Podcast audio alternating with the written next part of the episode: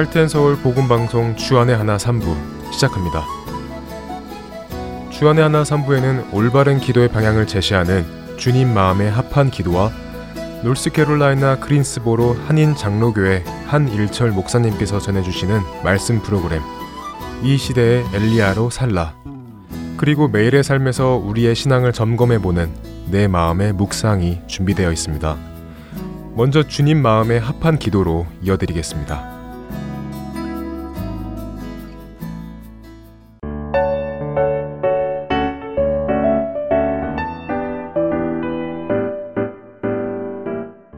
애청자 여러분 안녕하세요. 주님 마음의 합한 기도 진행의 민경은입니다.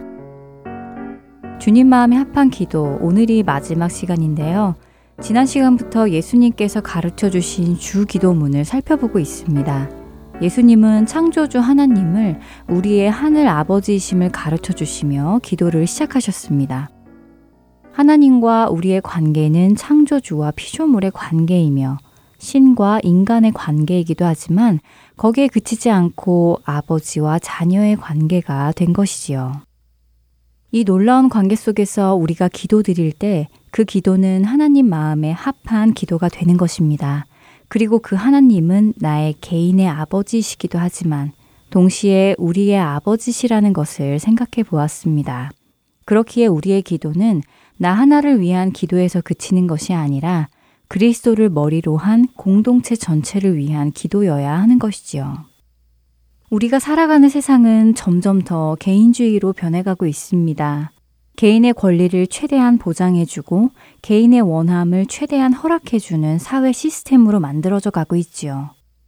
세상의 교육은 자신이 얼마나 소중한 존재인지에 집중하게 만들며 그 소중한 자신의 행복이 가장 중요한 것으로 인식하게 만들고 있습니다. 기독교 역시 이러한 세상의 영향을 받아 성도들이 자신에게 집중하도록 만들도록 돕고 있는데요.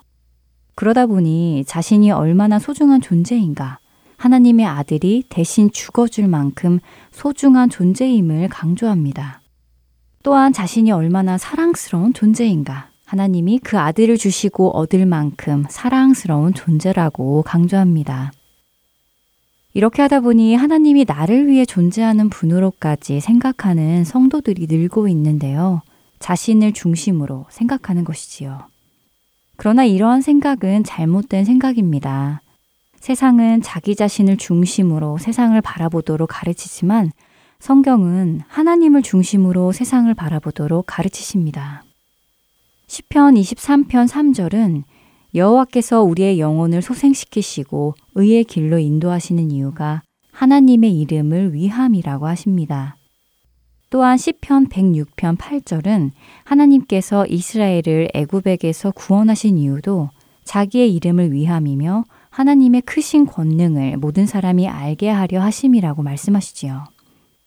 하나님이 우리를 구원하시고 우리가 영원한 생명을 누리게 하시는 이유는 물론 우리를 사랑하셔서 우리 자신을 위해서 그렇게 하신 것이기도 하지만요. 그보다 더 큰 이유는 하나님께서 바로 사랑의 하나님이시며 의로운 하나님이시며 거룩하신 하나님이시기에 그렇습니다. 그분의 성품이 그렇기 때문이지요. 하나님이 나를 위하여 존재하시는 분이 아니라 하나님의 극률하심과 사랑 때문에 내가 존재하는 것입니다. 그렇기에 성도는 자신의 시선을 자신에게서부터 돌려 하나님을 바라보기 시작해야 합니다. 내가 중심이 아니라 하나님이 중심이신 것을 보아야 하지요. 예수님은 우리에게 먼저 그의 나라와 그의 의를 구하라고 마태복음 6장 33절에서 말씀하셨습니다. 하나님께 먼저 중심을 두라는 말씀입니다. 그렇게 될 때 우리의 중심이신 그 하나님께서 모든 것을 우리에게 더하실 것이라고 말씀하셨지요. 하나님의 마음에 합한 기도는 하나님께 중심을 두는 기도입니다. 그래서 예수님은 주 기도문에서 하늘에 계신 하나님 아버지를 부르신 후에 하나님의 나라가 임하시오며 뜻이 하늘에서 이루어진 것 같이 땅에서도 이루어질 것을 기도하신 것입니다. 이것은 아주 중요한 포인트인데요. 왜냐하면 참된 성도는 이제 더 이상 자신의 유익을 구하지 않고 주님 나라를 위해 살아가는 사람들이기 때문입니다. 고린도후서 5장 15절은 이렇게 말씀하십니다. 그가 모든 사람을 대신하여 죽으심은 살아있는 자들로 하여금 다시는 그들 자신을 위하여 살지 않고 오직 그들을 대신하여 죽었다가 다시 살아나신 이를 위하여 살게 하려 함이라. 예수님께서 십자가에서 죽으시고 다시 부활하신 이유는 이제 우리가 더 이상 우리 자신을 위해 살지 않고 오직 우리를 위해 죽었다가 살아나신 예수 그리스도를 위하여 살아가도록 하시기 위함이라고 하시지요. 이제 우리의 시선은 우리에게서 떠나 주님에게로 향해야 하는 것입니다. 그리고 바로 그 일, 그러니까 주님을 위해 살아가기 위해 필요한 것을 그 후에 구하는 것입니다. 오늘 우리에게 일용할 양식을 주시옵고 라는 예수님의 기도에서 우리는 그 사실을 깨달을 수 있는데요. 하나님의 뜻이 하늘에서 이루어진 것 같이 땅에서 이루어지기를 바라며 우리는 오늘 그 삶을 살아가는 데 필요한 양식을 구하는 것이지요. 많이 쌓아놓도록 주시라는 것이 아니라 한 달치 혹은 한 주치를 주시라는 것이 아니라 그날 그날 필요한 양식을 주시라고 기도하라고 하십니다. 이것은 우리가 잠언 30장에서 살펴보았던 아굴의 기도와 닮아 있는데요. 매일 주님과 동행하는 자만이 드릴 수 있는 기도입니다. 이렇게 필요한 양식을 구한 후에 예수님께서는 우리에게 죄 지은 자를 사하여 준 것 같이 우리의 죄를 사해 주시라고 기도하라고 하십니다. 우리가 나누었던 시편 51편의 다윗의 회개 기도와 자신을 돌로 치는 자들을 용서하며 죽어간 스테반 집사의 기도가 모두 포함되어 있는 기도입니다. 우리가 남을 용서할 수 있는 이유는 상대가 내게 얼마나 큰 죄를 지었는가 아닌가에 달린 것이 아니라 내가 하나님께 얼마나 큰 죄를 용서받았는가에 따라 결정되는 것입니다. 내가 주님께 큰 죄를 용서받았다는 것을 깨닫는 자는 내게 큰 죄를 지은 자도 용서할 수 있는 것이지요. 그렇기에 예수님은 우리에게 너희 원수를 사랑하며 너희를 박해하는 자를 위해 기도하라고까지 말씀하시는 것입니다. 그리고 예수님께서는 우리가 시험에 들지 않도록 그리고 악으로부터 구원받도록 기도하라고 가르치시는데요. 여기에서 시험은 악에 빠질 수 있는 유혹을 말씀하시는 것입니다. 우리를 악에 빠지도록 유혹하는 시험은 외부에서 오지만 그 시험에 반응하는 것은 우리 내면의 모습입니다. 그렇기에 위험한 것이지요. 예수님도 시험을 받으셨지만 예수님은 그 시험에 흔들리지 않으셨습니다. 그분의 내면에는 죄를 짓고자 하는 욕망이 없으셨기 때문입니다.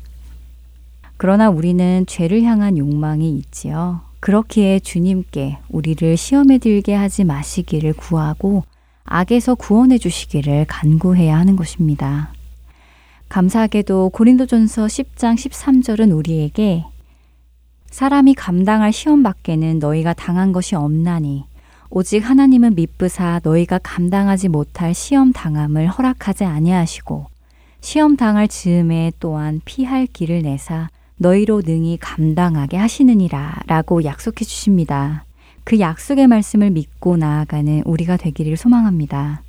주님 마음에 합한 기도는 나 자신에게서 시선을 돌려 우리의 하늘 아버지를 바라보며 그분의 나라와 의가 이 땅에서 이루어지도록 구하는 기도입니다. 또 그 일에 우리가 쓰임 받기를 구하는 기도입니다. 오늘 우리가 드리는 기도는 어떤 기도들인지요? 우리의 기도가 주님 마음에 합한 기도인지요? 지난 시간 동안 나누었던 이야기들을 다시 한번 돌아보시며 주님 마음에 합한 기도를 드림으로 하나님의 뜻이 이 땅에서 이루어지기를 소망합니다. 지금까지 함께 해주신 여러분들께 감사드리고요. 주님 마음에 합한 기도 마치겠습니다. 안녕히 계세요.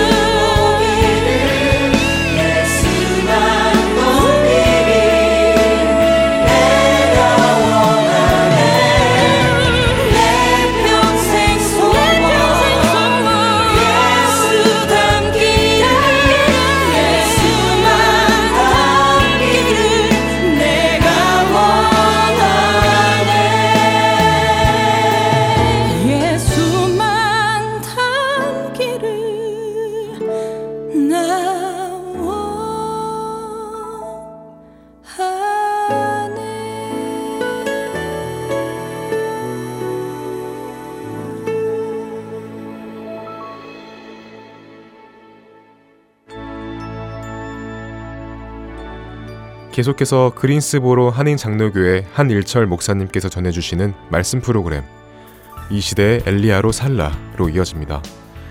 오늘은 엘리아의 승천이 주는 교훈이라는 주제로 말씀 전해 주십니다.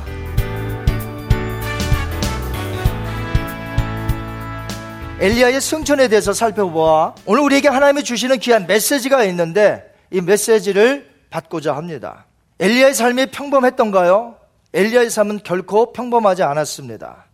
그런데 그의 마지막도 평범하지 않았다는 것이에요.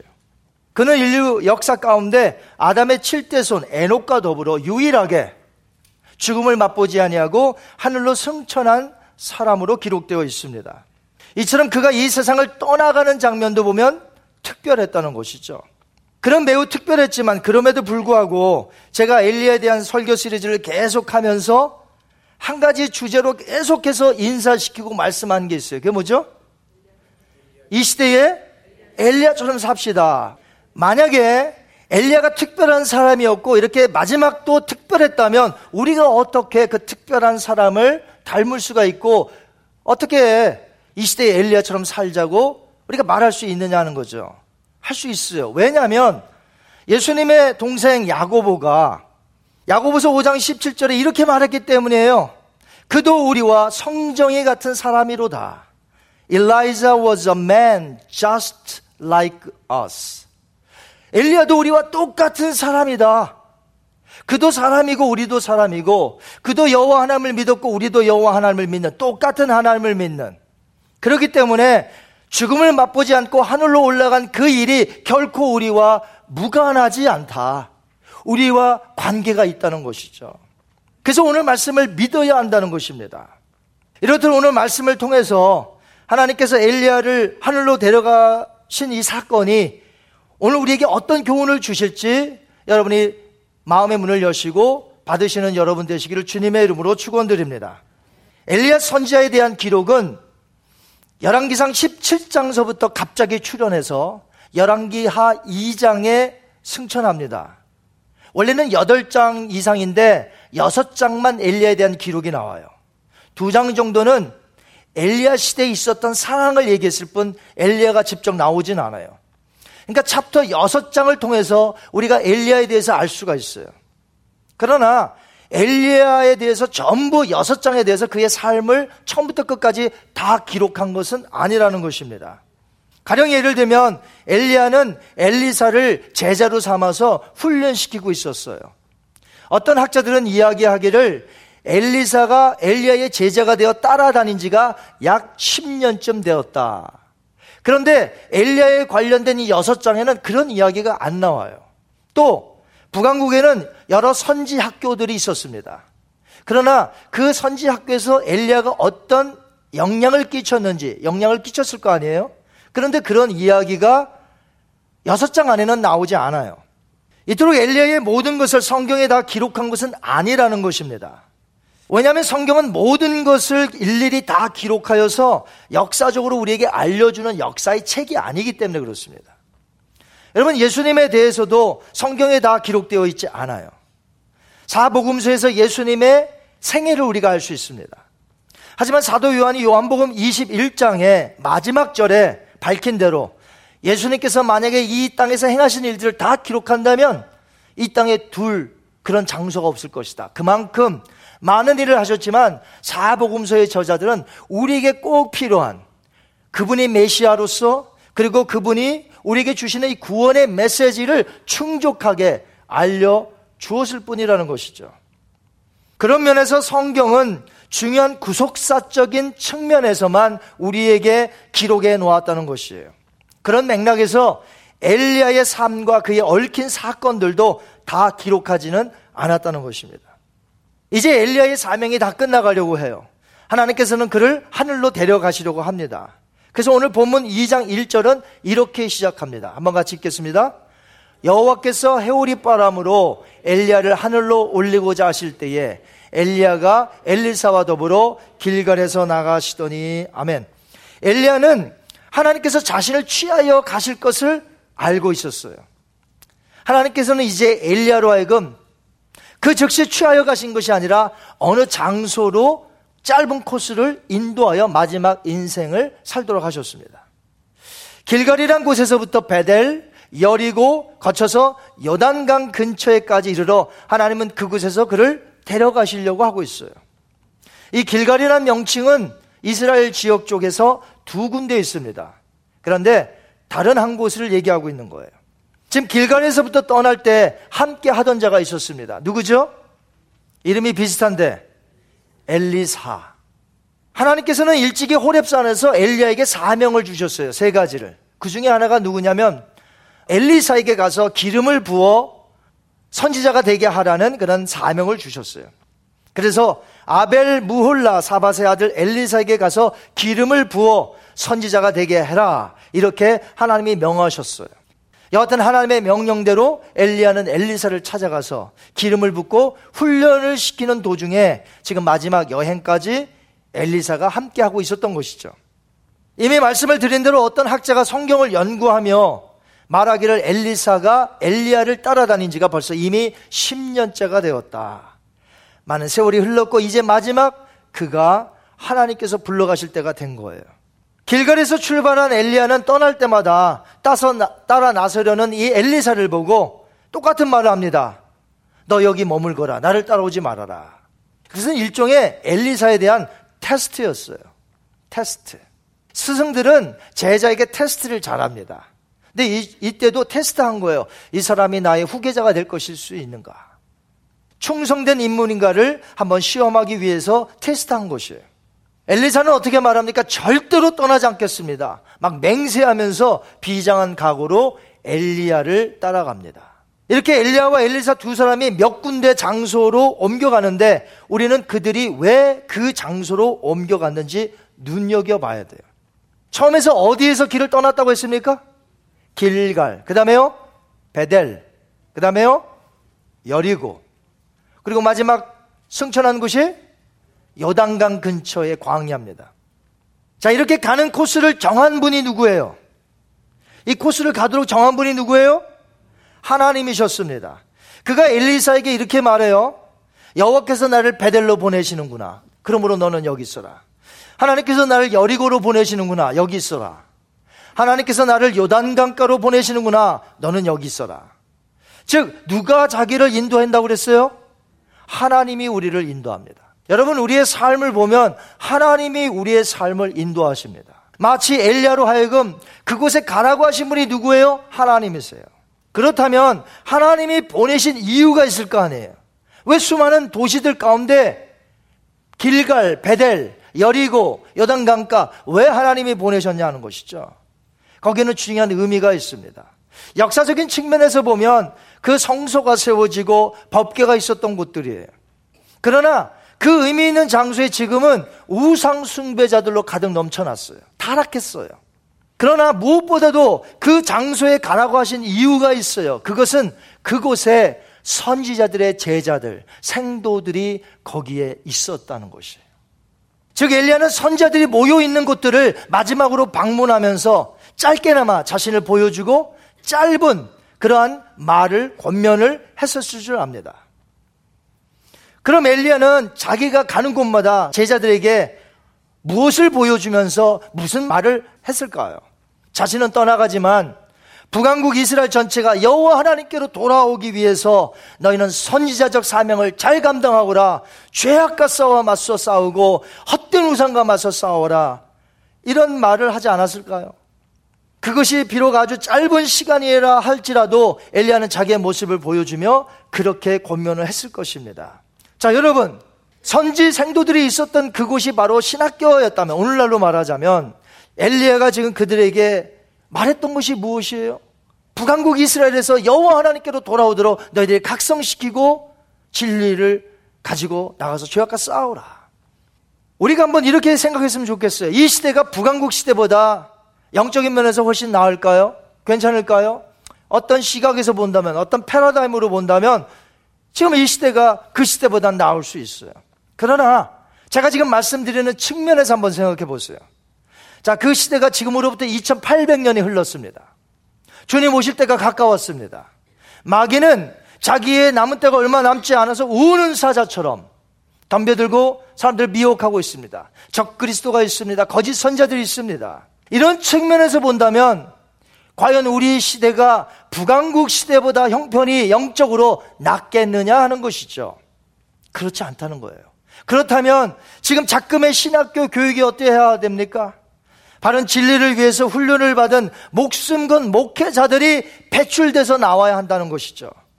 하나님께서 엘리야를 선지자 생도들이 모여 있는 곳으로 보낸 것이 바로 그런 뜻이 아니겠습니까? 진리를 가지고 맞서 싸워라. 목숨을 다하여 싸워라. 오늘 본문을 보시면 그래도 이 선지자 생도들이 깨어 있었던 것을 알 수 있어요. 그걸 어떻게 알 수 있냐면 엘리야 선지자가 승천하게 되리라는 것을 어느 정도 감지하고 있었기 때문에 그들의 영적 상태가 그래도 괜찮았다는 것이에요. 우리 3절 한번 보시기 바랍니다. 3절. 시작. 베델에 있는 선지자들의 제자들이 엘리사에게로 나와 그에게 이르되 여호와께서 오늘 당신의 선생을 당신의 머리 위로 데려가실 줄을 아시나이까 하니 이르되 나도 또한 아노니 너희는 잠잠하라 하니라 아멘. 성, 선지 생도들이 모르질 않았어요. 여기서 특별히 당신의 머리 위로 올라가실 것을 아나이까 엘리사에게 이렇게 물어봤죠. 여기 히브리어로 당신의 머리 위, 멜 로셰카라는 단어가 이게 무슨 뜻이냐면 당신의 머리 위로 엘리야를 취하여 가실 것을 알고 계십니까? 그러니까 이미 승천할 것을 잘은 모르지만 자세는 모르겠지만 그래도 어느 정도 영적으로 깨어 있어서 알고 있었다는 것이죠. 그래서 확인코자 엘리사에게 지금 묻고 있는 거예요. 당신의 스승이 그렇게 가는 거 알고 계십니까? 확인하는 거예요. 그리고 이제 마지막 요단 강가까지 50명이 따라갑니다. 그곳에서 승천하는 것을 알고 그곳을 보기 위해서. 우리 한번 7절 볼까요? 시작. 선지자의 제자 50명이 가서 멀리 서서 바라보며 그두 사람이 요단가에 서 있더니 아멘. 마지막 엘리야가 승천하려는 장소가 어디였습니까? 예, 요단강 근처였습니다. 엘리야의 승천하는 장면을 목격하려고 다른 곳에서부터 50명의 선지 생도들이 몰려왔어요. 자, 엘리야를 곳곳에 다니게 하시고 마지막 여행을 통하여 마지막 여단강 근처로 인도하신 분이 누구예요? 누구예요? 하나님이십니다. 아주 오래전에 여호수아와 이스라엘 백성들을 가나안으로 들여보내시기 위하여 또 한 번 요단강 앞으로 인도하셨던 분이 계셨어요. 그분이 누구예요? 하나님. 그런데 그때도 그랬지만 지금 엘리야와 엘리사 앞에도 흐르는 강물이 그들을 막고 있었습니다. 우리의 삶도 보면요. 하나님이 분명히 인도하셨는데도 하나님이 우리를 인도하셨는데도 불구하고 그 앞에 장애물이 있어요. 그런데 하나님이 인도하셨어요. 하나님이 우리를 미국으로 인도하셨어요. 하나님이 이 길을 가라 해서 왔어요. 근데 장애물이 있어. 하나님이 가라 하신 길인데. 그런데 기억하십시오. 한번 따라 하십니다. 그래도 건너야 합니다. 누가 인도하셨어요? 누가 장애물이 있게 하셨어요? 그런데요. 주저앉으면 안 돼요. 그래도 건너야 하는 것이에요. 하나님이 도와주실 줄 믿습니다. 엘리야도 그 요단강을 건너야 했어요. 아, 앞에 요단강물이 있네. 흐르고 있네. 강하게 포기하지 않았어요. 자, 그때 엘리야가 어떻게 했을까요? 8절 보시기 바랍니다. 시작. 엘리야가 겉옷을 가지고 말아 물을 치매 물이 이리저리 갈라지고 두 사람이 마른 땅 위로 건너더라. 아멘. 아, 이 광경을 보면 얼마나 신납니까? 겉옷은 선지자임을 상징하는 것이에요. 특별히 엘리야에게 있어서의 겉옷은 약간 특별했고 모세의 지팡이와 같은 역할을 했어요. 엘리야는 자기의 겉옷을 벗은 후에 그 겉옷을 맙니다. 그래서 여단강을 이리 치고 저리 칩니다. 그때는 강이 갈라지는 기적이 나타났어요. 모세에게 하나님의 지팡이가 있었다면 엘리야에게는 하나님의 선지자임을 가르쳐 주시는 겉옷이 있었습니다. 한 번은 엘리야가 엘리사를 부르러 가기 위해서 그의 고향으로 찾아갔어요. 그랬더니 엘리사가 좀 부자였던 것 같아요. 농사를 하고 있는데 마침 열두 결이 소로 농사를 짓고 있었습니다. 엘리야는 그때 딴 말 하지 않아요. 자기의 겉옷을 딱 벗더니 휙 던지는 거예요. 자, 그것이 무슨 뜻이에요? 엘리야에게 있어서 이 겉옷은 특별한 의미며 특별히 권위와 영광이 오셨습니다. 그런데 그 겉옷을 그 앞에 던진 것은 엘리사야 하나님께서 너를 나와 같은 선자로 부른다라는 뜻이었어요. 그 겉옷을 이번에는 어떻게 했어요? 벗어서 둘둘 말아요. 말아갖고 이리 치고 저리 치니까 여단강이 어떻게 됐습니까? 갈라졌다는 것이에요. 모세에게는 지팡이를 주셨어요. 엘리야에게는 겉옷을 주셨습니다. 그 선물들을 그들에게 주셨다면 오늘 여러분은 하나님께로부터 무슨 선물을 받으셨습니까? 엘리야에게만 주셨어요? 모세에게만 선물 주셨어요? 우리에게는요. 우리에게는 선물 안 주셨어요? 선물 받으셨으면 아멘. 여러분에게 선물을 주셨어요. 하나님의 능력 안에서 살 수 있도록 하나님은 여러분에게 선물을 주셨는데 그 선물이 무엇인지 한번 이 시간에 생각해 보세요. 하나님께서는 모세에게 뭘 주셨다고요? 지팡이를 주셨어요. 근데 이 지팡이가 원래 하나님이 디자인해서 만들어 갖고 옛다 하고 주신 게 아니에요. 이거 원래 뭐 하고 다니던 거예요? 40년 동안에 40년 동안에 지팡이 짚고 다니면서 자기 장인 이드로의 양떼들을 치면서 또 저쪽 가면 이렇게 모가지 이렇게 딱 잡아갖고 양들 그러던 지팡이에요. 모세의 지팡이 하나님이 지팡이가 아니라. 근데 하나님이 떨기 가운데서 부르십니다. 모세야 너의 지팡이를 던져봐라. 뱀이로 뱀으로 변합니다. 잡아봐라. 잡았습니다. 이제 이것이 하나님이 모세에게 주신 선물, 하나님의 능력의 지팡이가 된 거예요. 이 지팡이를 가지고 애굽으로 가서 열장을 일으킵니다. 그 다음에요 홍해바다 앞에서 다들 모세와 하나님을 원망하고 있을 때 하나님이 모세에게 뭐라고 하십니까? 모세야, 너의 가지고 있는 지팡이를 바다 위로 펼쳐라. 모세가 하나님의 지팡이를 이렇게 바다 위에 펼치니까 홍해가 갈라지는. 여호수와 백성들은 어떻게 요단강을 건넜습니까? 그 당시에 법계라는 것을 하나님이 만들어 주셨어요. 법계를 맨 제사장들이 네 명이서 법계를 메고 갑니다. 법계를 맨 제사장은 항상 앞서가야 돼. 뒤로 가면 안 돼. 항상 앞서가야 돼. 그리고 백성들이 뒤따라옵니다. 그런데 하나님이 여호수아에게 뭐라 그래요? 법계를 맨 제사장이 먼저 가서 요단강 물에 믿음으로 발을 이렇게 담그면 요단강이 갈라지리라. 그 시대에는 제사장을 하나님이 허락하셨고 믿음이라는 걸 허락해 주셨어요. 그래서 그들이 요단강을 건넜어요. 그렇다면 다시 묻습니다. 하나님께서 여러분에게는 무슨 선물을 주셨어요? 하나님의 능력을 체험하며 살라고 어떤 선물을 주셨을까요? 예수를 믿는데도 불구하고 우리가 힘없으면 안 돼. 우리는 주의 능력을 받아 사는 사람들이에요. 믿으십니까? 누가복음 11장 13절에 하나님이 무슨 선물 주셨어요? 한번 읽겠습니다. 시작. 너희가 악한 자라도 좋은 것을 자식에게 줄줄 알거든. 하물며 너희 하늘 아버지께서 구하는 자에게 무엇을 주시지 않겠느냐? 성령을 주시지 않겠느냐? 베드로가 오순절 날 성령의 충만함을 입고 나가서 외쳤습니다. 세례를 받고 죄삼을 받으라. 그리하면 성령의 선물을 받으리니 you will receive the gift of Holy Spirit. 성령의 선물을 받을 것이라. 여러분이 하늘 아버지로부터 받은 선물이 무엇입니까? 성령인 줄 믿습니다. 그리스도의 영, 능력의 영, 그 그리스도의 영 성령을 우리에게 허락해 주셨어요. 믿으세요? 아직도 안 받은 것 같이 말하지 마세요. 여러분이 최소한 예수님을 구주로 고백한다면, 여러분이 최소한 거듭난 그리스도인이라면 성령을 받았다는 것이에요.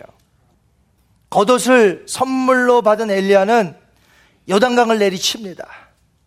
그 갈라진 요단강을 육지처럼 건넜어요.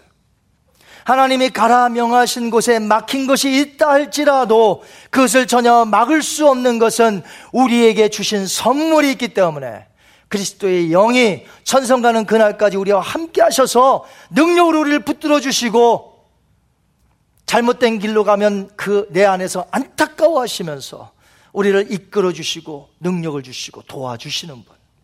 이것이 능력이 많으신 하나님의 인도하심이며 우리에게 주신 선물이에요. 하나님이 허락하신 선물. 이제 그 하나님의 허락하신 선물 성령과 동행함으로 우리 앞에 아무리 장애물이 있다 할지라도 건너가시길 바랍니다. 장애물은 건너라고 있는 거예요. 아멘. 믿음을 주지 않았느냐? 내가 성령을 주지 않았느냐? 뛰어넘거라. 장애물은 뛰어넘으라고 있는 거예요. 그들이 건넌 곳은 오늘날로 말하면 이스라엘 땅에서 요단강 건너 요르단으로 간 거예요. 어디로 갔다고요? 요르단으로 간 거예요. 그래서 요르단이 굉장히 성지입니다. 우린 성지 그러면 이스라엘만 생각하는데 많은 부분이 요르단에 또 있어요. 성지 중에 성지가 있는데요. 그곳이 바로 엘리야가 승천한 곳. 그것을 지금 와디까르라고 부릅니다. 그런데 그곳의 학자들이 말하기를 바로 그곳에 그 지점에서 예수님이 세례를 받았다는 거예요. 학자들이 그렇게 연구하고 발표했어요. 지금은 이스라엘 국경과 맞대고 있고 요르단에 군 초소가 있어요. 그래서 이 성지 중에 성지인 곳을 잘 가지 못해요. 자, 요단강을 건넌 엘리야. 이제는 자신이 하늘로 올라가게 되는 시점을 알게 되었습니다. 왜? 요단강을 건넜기 때문에. 그래서 이제 엘리사에게 너 청이 무엇이냐? 있으면 한번 말해봐라. 이렇게 말해요. 우리 구절에 그가 뭐라고 청하였는지 한번 보겠습니다. 시작. 건너에 엘리야가 엘리사에게 이르되 나를 내게서 데려감을 당하기 전에 내가 내게 어떻게 할지를 구하라. 엘리사가 이르되 당신의 성령이 하시는 역사가 갑절이나 내가 있게 하소서 하는지라. 아멘. 그가 구한 것은 선지자적 사명을 감당하는 영적 능력이에요. 그리고 갑절을 구했다고 했는데 딱 두 배가 아니라 선지자 중에 자신을 엘리야 선자의 맏아들 격으로 삼고 후계자로 삼아 달라는 표현이에요. 즉 스승이 가진 영적 능력을 자신도 가지며 스승이 걸어간 그 선자의 길을 자신도 그대로 걸어갈 수 있도록 해달라는 의지의 표현을 우회적으로 말한 것이. 이 말을 들은 엘리야가 말합니다. 너 참 어려운 거 구한다. 자, 왜요? 이 주는 게 누구예요? 아니, 자기가 능력 줄 수 있어요? 자기가 그 뭐 직분을 줄 수 있어요? 여러분, 이 직분 목사가 주는 거 아닙니다. 그래서 많은 분들이 직분을 이렇게 세우다가 떨어지면 목사가 날 안 줬어. 아니, 목사가 뭘 직분을 주고 말고 해요? 직분을 누가 줘요? 누가 줘요? 하나님이 주시는 거예요. 능력을 누가 주세요? 하나님이에요. 제가 여러분에게 능력 주는 거 아니에요. 그러니까 엘리가 말하는 거예요. 너 어려운 거 구하는구나. 내가 너에게 능력 주는 것도 아니고 내가 너에게 후계자로 삼는 직분 주는 것도 아니에요. 다 누가 주세요? 하나님이 주시는 거야. 하지만 하나님이 나를 데려가시는 것을 만약에 너가 목격한다면 하나님이 너에게 주실 수 있다. 자, 바로 이때에 어떤 일이 벌어지냐면 갑자기 호련이 나타나요. 뭐가요? 불병거와 불말들이 나타납니다. 그래서 그 두 사람 사이를 이렇게 갈라놔요. 두 사람이 같이 있었는데 이제는 그 불말과 불명거가 있고 이제는 양쪽으로 떨어져 있어요. 이젠 같이 갈 수가 없어요. 이때 불의 의미는 심판의 의미가 아니라 광야에서 이스라엘 백성들을 불기둥으로 인도하시고 보호하셨던 그 신적인 그 인증을 신적 인증을 그들에게 보여주신 거예요. 병과 말은 어디서 필요한 거예요? 군대에서 필요해요. 군대에서 싸움하러 나가면 이겨야 됩니까? 져야 됩니까? 이겨야 돼요. 즉, 불말과 불병거가 나타났다는 것은 그동안 영적 전쟁에서 승리한 엘리야에게 하나님께서 보내주신 것이라는 것이죠. 즉, 하늘에 승천하는 자는 누구만 갈 수 있느냐? 따라하십니다. 승리하는 자만 간다. 자, 천국은 누가 들어가요? 승리하는 자가 간다. 이거 제가 말한 게 아니라 요한계시록에 보니까 소아시아 일곱 교회 전부 예수님이 하신 말씀이 편지를 써서 보내라. 이기는 자가 이기는 자가 모든 소아시아 일곱 교회에게 말씀하셨어요. 전국은 누가 가느냐? 이기는 자가 가는 거예요. 영적 전투에서 이기는 자가 가는 거예요. 진 자는 못 가는 거예요, 여러분. 패배하고 맨날 치고 이 땅에서 막 패배 의식을 가지고 이런 사람이 천국을 가는 게 아니라는 거예요. 우리가 때로는 좌절할 수 있어요. 엘리야도 한 번은 좌절했죠. 나를 죽여주옵소서 어디서요? 폼나는 나무 밑에서 빗자루 같이 이렇게 뻗어갖고서는 자기 몸 하나 가리지 못하는 로뎀 나무 아래서 자기 죽여달라고 자기 죽여달라고 했던 이런 사람 그러나 엘리야에게도 이런 좌절은 한두 번으로 끝난 거예요. 매번 좌절했습니까? 매번 낭망했습니까? 아니에요. 우리가 인생길을 살면서 좌절할 때 있어요. 낭망할 때 있어요. 그러나 맨날 좌절하고 낭망한다고 생각해 보세요. 그 사람이 예수님을 믿는 사람인지. 아니요. 예수 믿는 사람도 때로는 좌절할 수도 있으나 날마다 더 많은 경우가 승리한다는 것이에요. 왜? 예수님을 믿으니까. 예수님이 누구세요? 죽음을 이기시고 정복하신 분, 사망 곳에 깨뜨리신 분, 그분을 내가 믿는데 어떻게 날마다 365일 몇 년 동안 좌절과 낭망 속에 있을 수 있느냐 하는 거죠. 천국은 누가 간다고 그랬습니까? 승리자만 들어갈 수 있습니다. 여러분이 승리자가 되시기를 주님의 이름으로 축원드립니다.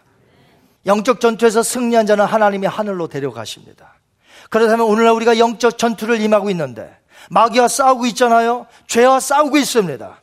그러면 우리가 죄와 싸워 승리할 때 하나님 우리도 어떻게 하신다고요? 데리고 가신다는 것입니다. 비록 엘리야처럼 우리를 승천시키지는 않는다 할지라도 결국에는 우리가 어디에 가요? 천국에 가니. 천국 어디에요? 하늘. 이렇게 우리가 표현하잖아요. 하늘로. 하나님이 우리를 데려가시는 것은 동일하다는 거예요. 또 하나. 예수님 다시 오실 때, 그때가 언제인지 우리는 알 수 없어요. 우리 때가 될지, 내 후손 때가 될지, 우리는 알 수 없으나, 예수님이 다시 오실 때 어떻게 한다고 했습니까? 죽음을 아직 당하지 않은 자는 예수님 오실 때 어떻게 해요? 호련히 변화하리니 죽음을 당하지 아니하고 엘리야처럼 올라간다는 것이에요. 즉 영적 전투에서 승리하시기 바랍니다. 그렇다면 우리가 갈 곳은 어디예요? 하나님이 계시는 천국. 우리를 인도하신다는 것이에요. 그렇게 엘리의 승천은 예수를 믿는 우리도 그분의 인도하심 속에 저 영원한 하나님의 나라로 들어갈 수 있다는 소망의 메시지가 오늘 담겨져 있는 거예요. 하나님께서 해오리 바람을 일으키십니다. 광풍을 일으키십니다. 엘리야를 하늘로 데려갔어요. 정확히 말하자면 불병거를 타고 해오리 바람을 타고 올라간 게 아니에요. 불병거와 이 불말은 그저 그들을 격리시켜서 하나님이 영적 전투에 승리한 엘리야를 보여주시기 위해서 상징적으로 불을 보여주신 거예요. 그리고 직접 데려간 것은 회오리 바람 가운데 엘리야를 데리고 올라가십니다. 우리 중에 혹시 엘리야의 승천을 믿지 못하는 자 계십니까? 오늘 읽었습니다만 읽으면서도 아유 이런 게 어딨어? 이런 게 어딨어? 혹시 여러분 가운데 그런 마음이 있으셨다면 여러분은 저 영원한 천국에 예수님 오실 때 여러분도 간다는 사실을 못 믿는 거예요. 예수님이 승천하셨고 예수님이 다시 오신다는 사실도 여러분 못 믿는 거예요. 이 본문을 못 믿으면. 그렇기에 오늘 본문은 잠깐 구약에 나타난 엘리야의 승천 스토리가 아니라 이 말씀은 오늘 직접적으로 21세기를 살아가는 저 여러분에게 해당되는 말씀인 줄 믿으셔야 합니다. 또한 오늘 본문에서 가르치는 것은 또 있어요. 엘리야의 승천은 예수님의 승천에 대한 모형이에요. Type of Jesus Christ. 뭐가요? 엘리야의 승천이. 그래서 오늘 본문은 매우 중요합니다. 엘리야의 승천 후에 엘리사에게 갑절의 영이 임한 것도 그리스도의 승천 이후에 그들의 제자들에게 주셨던 그 영적인 능력들을 이야기해 주고 있는 거예요. 예수님 승천하시기 전에 모인 제자들에게 세상에 나갈 사명을 주셨고 여러분 우리 예수님은 이런 분이에요. 한번 따라하십니다. 우리에게 사명을 주셨다. 그럼 여러분 사명을 주셨는데 사명만 주세요? 아니요. 권능도 주세요. 우리 예수님은 사명 주셨으면 그 사람에게 권능을 주세요. 이길 수 있도록. 여러분 믿으십니까? 우리 13절 한번 볼까요? 13절. 시작. 엘리야의 몸에서 떨어진 겉옷을 주워 가지고 돌아와 요단 언덕에 서서 그가 어떻게 했어요? 엘리야여 부르면서 그 떨어진 엘리야의 겉옷을 짚고 엘리사가 그 겉옷을 가지고 요단강을 치니까 어떻게 됐어요? 여단강이 갈라졌어요. 사명만 주신 게 아니라 사명을 감당할 수 있도록 능력 또한 주셨다 이 말이에요. 마찬가지입니다. 예수님께서는 하늘 위로 떠나가셨지만 사명 주셨죠. 너희 가라, go. Therefore make all nations, make disciples. 모든 제자를 삼으라 그랬죠. 가서. 자 그러면 이 사명 주실 때 뭐라고 하셨어요? I will be with you. 내가 너희와 끝까지 항상 있으리라. 그리고 성령을 보내셨어요. 성령을 기다리라. 우리 하나님 우리에게 사명 주셨어요? 그러면 능력을 주시는 거예요. 요한복음 14장 12절 보실까요? 사명의 능력까지 주시는 말씀. 내가 진실로 진실로 너에게 이르노니 나를 믿는 자는 내가 하는 일을 그도 할 것이요 또한 그보다 더 큰일 하리니 이는 내가 아버지께로 감이라 아멘. 여러분 이거 믿으십니까? 이것은 열두 사도에게만 주신 말씀이 아니에요. 열두 사도는 이미 없어요, 세상에. 이미 없어요. 이 세상에 두신 분은 누구냐? 하나님의 교회들. 이 세상에 두셨습니다. 그 교회 사명을 주셨고, 권능을 주셨다, 이 말이에요. 엘리사는 엘리야의 겉옷을 가지고 요단강을 갈랐습니다. 그 뒤로 북왕국에 들어가서 얼마나 강한 메시지로 선지자 사역을 감당하며 능력을 행했는지 몰라요. 마찬가지로 예수님의 승천 이후에 사명을 받고 능력을 받은 교회들은 지금 이 세상에서 그리스도의 이름을 힘입어 복음을 전파하며 사람들을 주께로 인도하는 놀라운 역사를 일으키고 있습니다. 놀라운 일들을 교회들이 감당하고 있습니다. 누가요? 저와 여러분이. 엘리야가 승천한 이후에 여단강 근처에서 승천했잖아요. 바로 그 광야에 800년이 지납니다. 그리고 어떤 한 사람이 나타납니다. 엘리야의 심령을 가지고 나타납니다. 회개하라 천국이 가까웠느니라. 누구예요? 세례 요한. 성경에 그는 엘리야의 심령을 가지고 사회에 만연된 죄악을 지적하면서 죄사함의 세례를 베풀었다고 성경은 말하고 있습니다. 그가 바로 초림으로 오실 메시아를 준비하며 예비하고 있었어요. 광야에서. 예수님이 친히 제자들에게 그렇습니다. 제자들이 묻죠. 엘리야가 온다고 그랬는데 언제입니까? 엘리야가 이미 왔느니라. 누구 얘기하는 거예요? 세례 요한. 세례 요한이 바로 엘리야의 심령과 능력을 가지고 왔느니라. 세례 요한의 사역이 마치 엘리야의 심령을 가지고 사역한 것에 대한 말씀이셨어요. 세례 요한은 2000년 전에 오셨던 예수님의 초림을 광야에서 외치며 준비하며 예비했던 것입니다. 그렇다면 지금 죄악의 끝을 향하여 달리고 있는 이 악하고 폐역한 세대 속에서 우리가 어떻게 살아야 할까요? 우리 또한 엘리야의 심령과 능력을 가지고 이 광야 같은 세상 속에서 외치며 다시 오실 예수님의 재림을 준비하며 길을 예비해야 한다는 것입니다. 우리가 잘 부르는 마라나타라는 복음성이 있어요. 그 가사 중에 이런 내용이 있어요. 우리 주님 다시 오실 길을 만들자. 십자가를 들고 땅 끝까지 우린 가리라. 우리 주님 다시 오실 길을 만들자.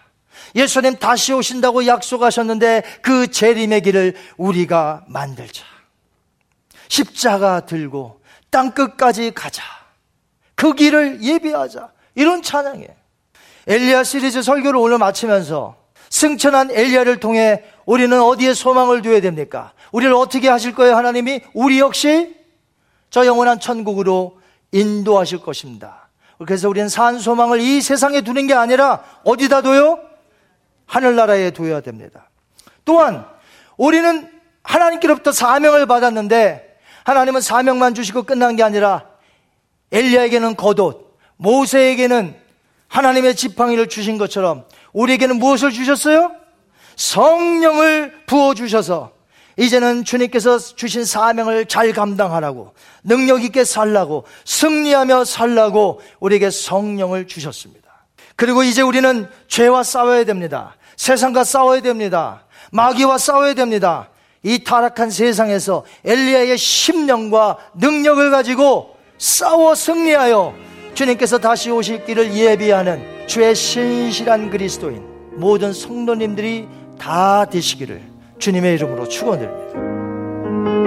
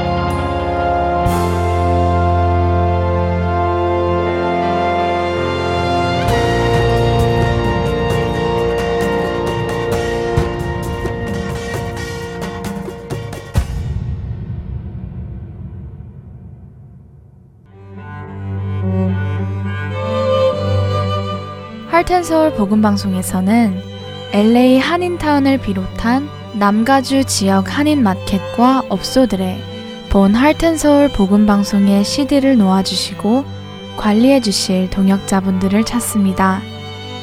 복음을 전하는 이 사역에 동참하실 분들은 복음 방송 전화번호 602-866-8999로 연락 주시기를 부탁드립니다.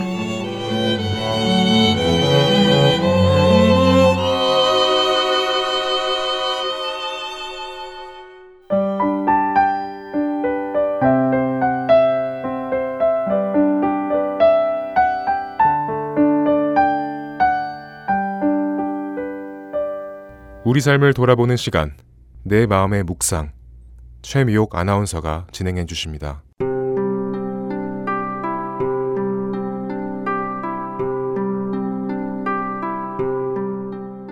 사회적으로 큰 이슈가 되는 좋지 않은 일이 있을 때 종종 그 사건의 중심 인물이 기독교인일 때가 있습니다.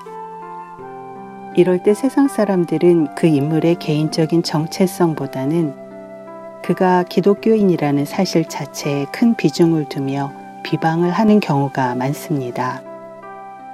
여러분은 사람들이 왜 이렇게 비방을 하는지 생각해 보신 적 있으세요?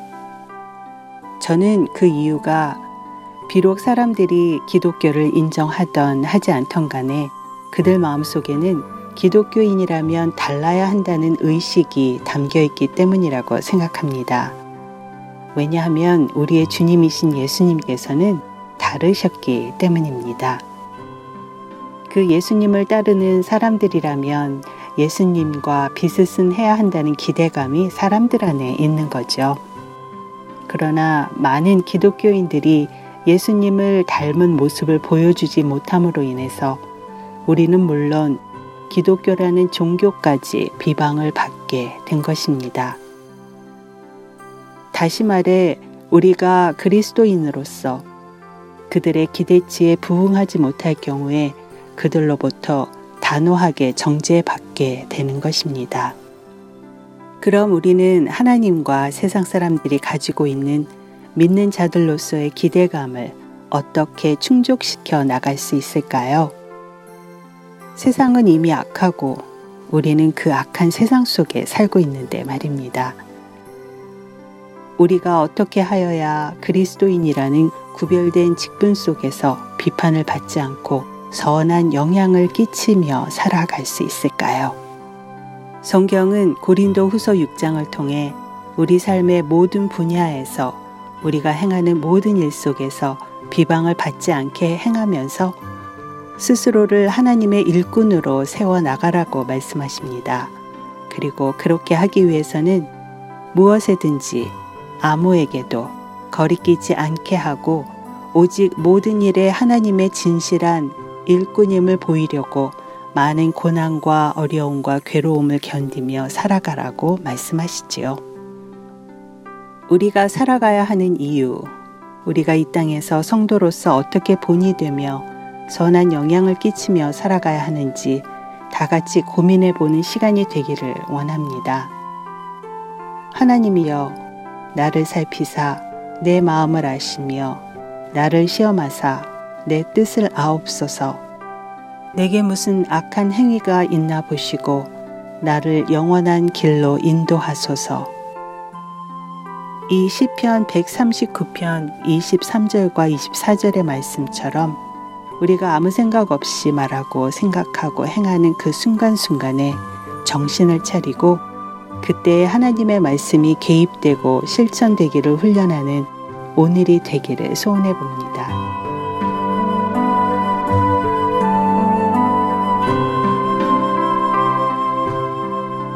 주님, 예수님이 이 어두운 땅에 빛으로 오셨고 우리에게도 빛이고 소금이라고 하셨습니다. 우리가 하나님의 일꾼으로서 모든 일을 잘 감당하고 있는지 돌아보게 하시고 주를 의지하며 신실한 주의 일꾼으로 살아갈 수 있게 도와주세요. 우리를 구원하신 우리 주 예수 그리스도의 이름으로 기도합니다. 아멘.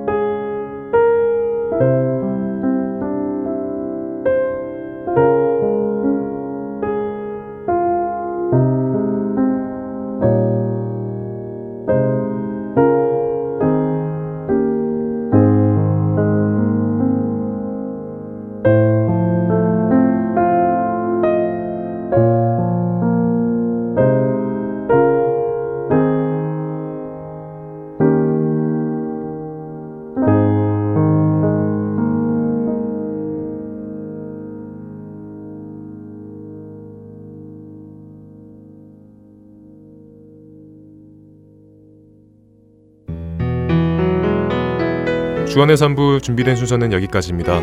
청취해주신 여러분들께 감사드립니다. 다음 주에 다시 뵙겠습니다. 안녕히 계세요. 주님이 빛으로 부르셨으니 부르심 따라서 나 살기 원해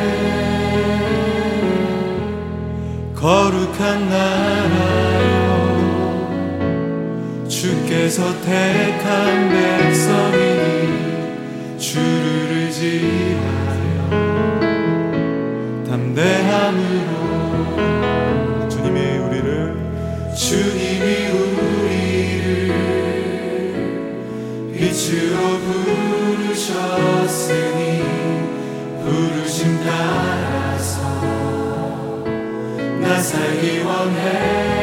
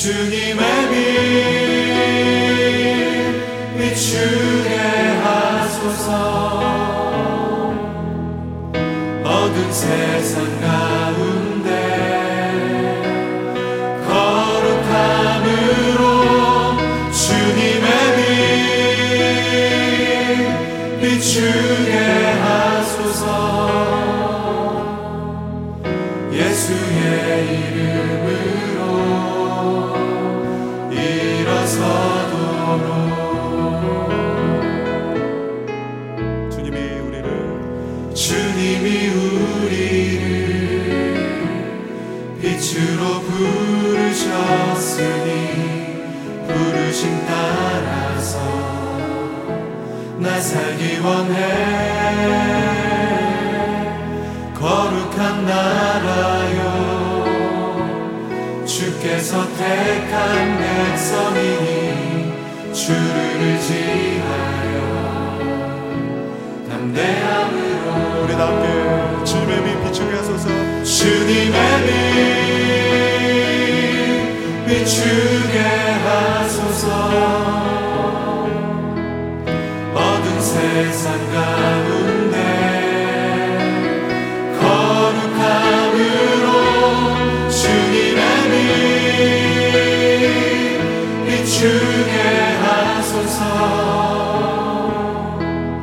예수의 이름으로 우리 믿음으로 고백하면서 주님의 빛 주님